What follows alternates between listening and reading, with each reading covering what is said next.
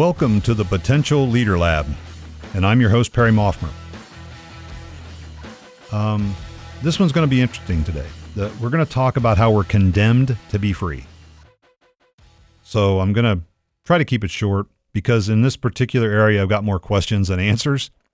And I don't believe we're trying to answer anything in this particular discussion, if, if, if I might. I just want to throw out a couple concepts and, and want you to think about them because I think about them. So, you know, if I'm thinking about them, maybe you can think about them. Um, and what we're going to talk about will produce varying lev- varying levels of discomfort and response from everybody, and that's fine too. Uh, it's just something that that I um, I can relate to, I gravitate towards, and and it's these are concepts that inform the way I look at the world, more or less. So uh, they're they're from existentialism, and they're all from the same person, Jean Paul Sartre. Uh, he was a French existentialist, and he actually came up with the term that we're condemned to be free.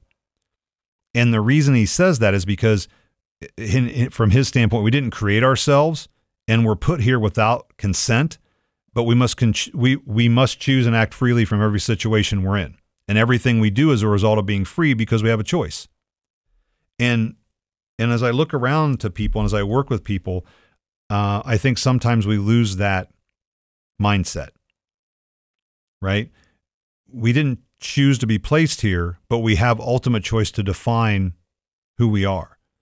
And and that freedom of a human being manifests itself as the limitless choice of human action. No matter what the situation is, we can always choose to act. And in, in the action, we define our being we act our way into being. And so to me that's really powerful. We're not we're not free beings, we're actually freedom itself. And there is no authentic self other than the one we create. And I wholeheartedly believe that. We're not we're not fixed in any way shape or form. We're not destined to be something. We have free will to create who we are. And I think that's a pretty powerful state of mind. And I don't it I don't enjoy, I don't see when I see people give up that power. When they feel like they're being acted upon, when they have more of a um, it, it, there's a there's a concept called locus of control. And when somebody has an external locus of control, they don't believe they have the power to change things. They believe they're being acted upon by an outside force you know, external locus of control. So the control is external to them. Things and people are acting upon them, which they're powerless to stop. Versus if I have an internal locus of control, I believe, regardless of the situation, I have the power of choice. I have the power to do something about it. And one of my one of my favorite sayings from existentialism is we always have a choice even when it's not the choice we like. And and that's true, the choices that we're faced with may not be ones we like, but we always have a choice. We can always we can always move ourselves forward. And I, one of my other favorite quotes is in similar vein as Joan Baez, where she said um, she's credited with saying, "Action is the antidote to despair." Take action. We can always take action. We can always we can always choose. And we're not we don't we can take we can take comfort in the fact we're not hardwired to be any certain way. It's it's merely how we've developed up to this point and how we behave right now is what takes the least amount of energy. Now, he also said Sartre also said ex, ex, existence precedes essence. And that's reflective of what I just said that personality is not built over a previously designed model or a precise purpose because it's a human being who chooses to engage in such a way. And so existence precedes essence. We, we were brought into existence, then we figure out who we are. And we figure out who we are by our decisions, by our choices. Remember, condemned to be free, we have a choice. And I know it's just the verbiage, but the condemned to be free part is we didn't choose to be here. So that's how we get condemned to be free. And, and being free can be a little bit dizzying. They talk about uh, nausea right? Um, and funny enough, um, I'm sure everybody's experienced this, but when you stand at the the precipice of something, like you're standing at, at the top of a building, you're standing at the top of a cliff, and you look over and you feel that queasiness in your stomach. Existentialist would say it's not because you're afraid you're going to fall, it's because you know you have the choice to jump. That's the queasiness you face. It's because you know deep down inside you can choose. You're not afraid to fall. The queasiness is about the opportunity to jump. And that existence precedes essence is powerful because if we've created ideas and practices that aren't serving us, we can then do the flip of that and change that. We can we can create ideas and practices that are beneficial to us and everybody else. We have the power to do that. We have the we have the choice. Now, we have to be careful. And what I've been inferring about making choices, there's also something called bad faith. And bad faith is when we give up that power and claim that we don't have a choice. That's what existentialists call bad faith.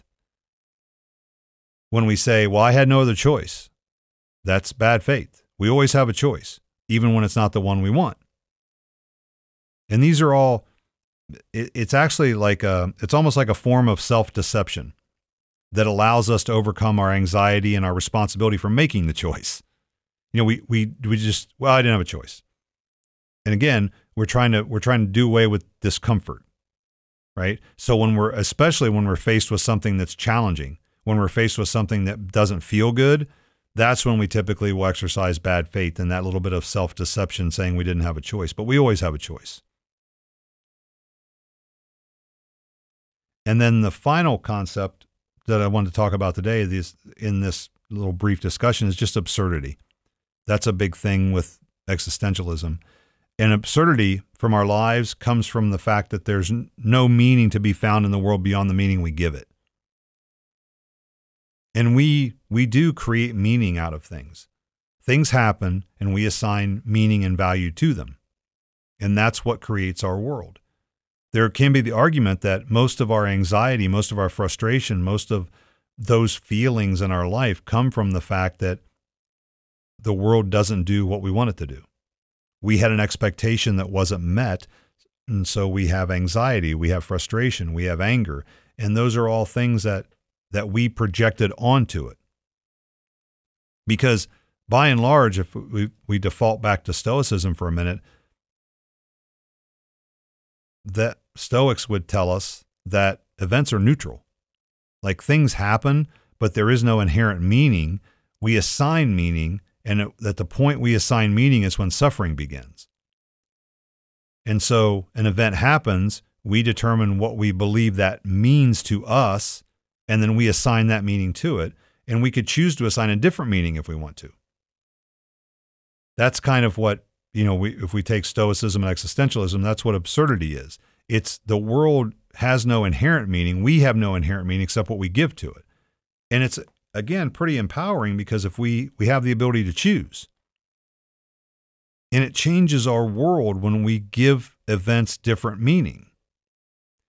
Um, things like I didn't get a raise, uh, a person didn't talk to me at lunch, um, somebody cut me off in traffic. You know, take your pick of how many times during the day do you actually consciously assign meaning to something?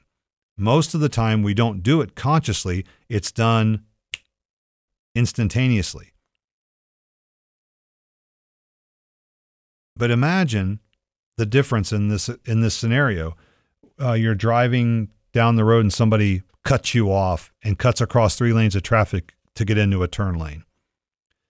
I'm guessing your initial reaction wouldn't be positive right? It wouldn't be something positive. It would be some level of, you know, why'd that person do that? They're an idiot. They almost caused an accident, blah, blah, blah, blah, blah. Okay. Because we assigned meaning to that to that event. We projected onto them why they did it, why they behaved the way they behaved. Now, if we knew that person had their young child in the car and they were rushing to get them to the hospital, would we think about it in the same way? It would change the meaning and it would change the way we thought about it. That's what we're talking about. Now, let's get back in the lab. Leadership is not simply a position or job title bestowed on you. Being a great leader takes commitment, resilience, and the ability to be adaptive. The E3 framework will help you reimagine everything you thought you knew about leadership and unlock the leadership potential that's inside you. Head to potentialleaderlab.com backslash hashtag opt in and sign up today. I'll be back to the lab right after this. The easiest way to change our life is to follow a three word creed when anything happens with other humans. And that is simply assume best intentions. And so just imagine every day, no matter what anybody did or said to you, you assume best intentions. You assumed that they were trying to do the very best they could do. Regardless of how it came out, regardless of what they did, regardless of what they said, you had to assume that they were they were they meant well. How would that change your day? How would that change everybody else's day that you interact with? Our default is not that, typically. Our default is not to assume best intentions. Now, what's funny and ironic about that is we judge other people by their actions, but we judge ourselves by our intentions. We assume it about ourselves. That's the, that's the thought we, we plant in our own head, which is, oh, well, I, I, I meant well. I didn't mean that. I didn't, all of those things, right? We say that about ourselves. We give ourselves the grace that we extend to almost no one else. Even those that are close to us, we don't extend the same grace to. But just imagine the difference in the world if everybody thought about that. If everybody if everybody changed it and the absurdity of it was we gave that meaning to it. We had a choice and we gave that meaning instead of the other meaning. It's so so powerful. And imagine all the negative emotions, all the anxiety, all the frustration, all the anger. You, know, you take your pick, all the sadness that we experience based on fallacy, based on the meaning that we give to things. I, it's it's I've I've heard this story and I've done it myself. You know, you're you're working, you're in business, and you're emailing somebody, and they're and you're trying to get a deal done, and suddenly they go dark.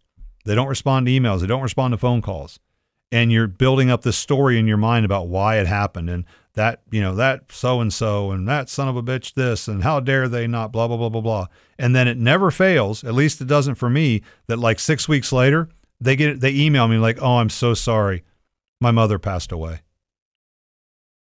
and then who's the jackass at that point now I, I try to I try to keep that in mind when I'm doing stuff now and, and I'm getting a lot better at it because again, this dovetails into something else, which is I just don't care anymore. And I don't mean that in a negative way. I just mean I don't care, meaning I don't assign emotion to it anymore because I have no idea. And this goes back to one of my core values, which is humility. If, if we went through our lives with a real, true sense of humility, we would never do that because we would know we don't know. We have no idea why people behave the way they do, especially people we don't know. And so if I maintain an approach of humility to everything, I'm going to have a much more pleasant life, and the people around me are going to have a much more pleasant life because I'm not going to judge. I'm not going to assume I know why they're doing what they're doing. I'm not going to assign meaning to other people's behaviors because I don't know. Neither do you. But we do. And we suffer. And others suffer as a result. And so when you think about this, when you think about, you know, existence precedes essence and bad faith and absurdity, and we're condemned to be free, to me, they're all very empowering concepts. It, again, back to humility. You don't have to agree with them. If you believe something different, that's awesome. I'm not trying to convince you. I'm just sharing what I think, and I'm I'm thinking it from the standpoint of just trying to make it a better place. How do I take these concepts and turn the world into a better place for the people I care about? How do I stop judging people? How do I approach life with humility and knowing that I'm not in charge? The world, by the way, and I the world doesn't give a shit what I want. I have never been in control. I am not now in control, nor will I ever be in control of anything except me. Hell, I can't. Those of you that are parents of young kids, you know that you can't you can't control a three year old. How the hell can you control anybody else? And the more you try to control it, the worse it gets. But that's that's where our that's where our, the foundation of our anxiety comes from is a need for control. We want the world to behave in a way that we want it to behave because we lack humility, in my opinion. And if we get up every day and the first thing we think about is being humble and exercising humility in the way we approach people, the world is a better place. Undeniably a better place. And that's what I leave you with. So be humble Take care of each other. Take care of yourself. Give everybody some grace, and I'll see you next time in the lab.